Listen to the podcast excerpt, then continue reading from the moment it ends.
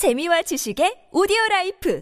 팟빵 오늘의 이야기입니다. 이곳 저곳에서 탄약고와 병기들이 펑펑 터져나갔던 러시아. 그런데도 어디서 무기들이 샘솟는 것인지 러시아는 지금까지 잘도 전쟁을 이어오고 있습니다. 그러나 시간이 흐르면서 우크라이나군의 사상자가 늘어날수록 러시아군의 사상자도 늘어나게 되었고 러시아는 결국 범죄자들까지 전쟁에 끌어들이면서 병력을 모집하기 시작하는데요. 결국 러시아의 병력난은 북한 파병설을 수면 위로 올리게 되었고 러시아는 내용을 전면 부인하는 등의 모습을 보였지만 세계는 그 말을 쉽사리 믿어주지 않았습니다. 그러던 중 영국이 러시아와 북한의 관계를 포착했다는 소식을 전했습니다. 그 소식은 바로 러시아가 우크라이나 전쟁에 사용하기 위해 북한의 무기를 구하려고 한다는 정보였는데요.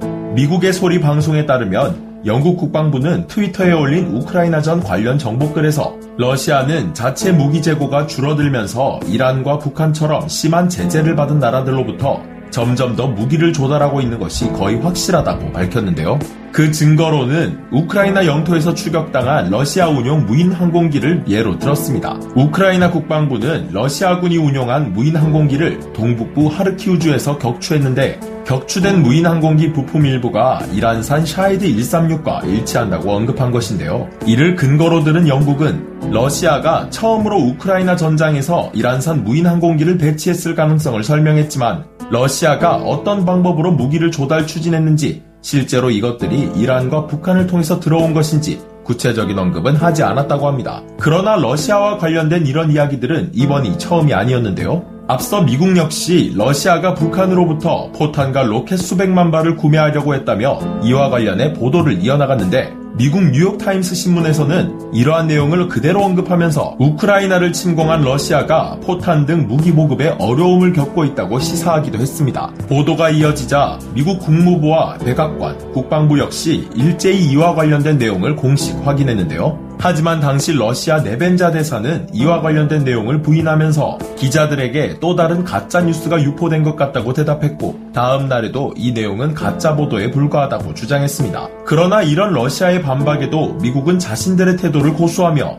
파텔 부대변인은 우리는 러시아가 북한으로부터의 무기 구입을 추진했다는 것을 믿으며 이번 구매는 러시아군이 수출 통제와 제재로 인해 우크라이나에서 심각한 보급 부족에 시달리고 있는 것을 보여준다고 다시 한번 언급하기도 했습니다. 수개월째 반복되면서 언급되고 있는 러시아의 무기 구매와 관련된 이야기. 사실상 이 이야기는 아직까진 심증만 있을 뿐 정확한 정황은 포착하지 못한 것으로 보입니다. 그렇다면 여러분들은 러시아와 북한 사이에서 일어나고 있는 이 무기 이슈와 관련해 어떤 의견을 가지고 있으신가요? 제 개인적인 생각은 애매하게도 50대 50인 것 같습니다. 먼저 무기 이슈가 거짓일 것이라고 생각하게 된 이유는 북한과 남한은 현재 세계에서 유일하게 남아있는 휴전 국가로서 과연 수백만 발에 달하는 전쟁 물자를 쉽게 넘겼을까 하는 생각이 들었고 앞선 파병설에도 치욕스러운 듯 전면 부인한 모습이 왠지 진심으로 느껴졌기에 북한의 무기는 구매하려 들지 않았을 것 같다는 생각이 들었는데요.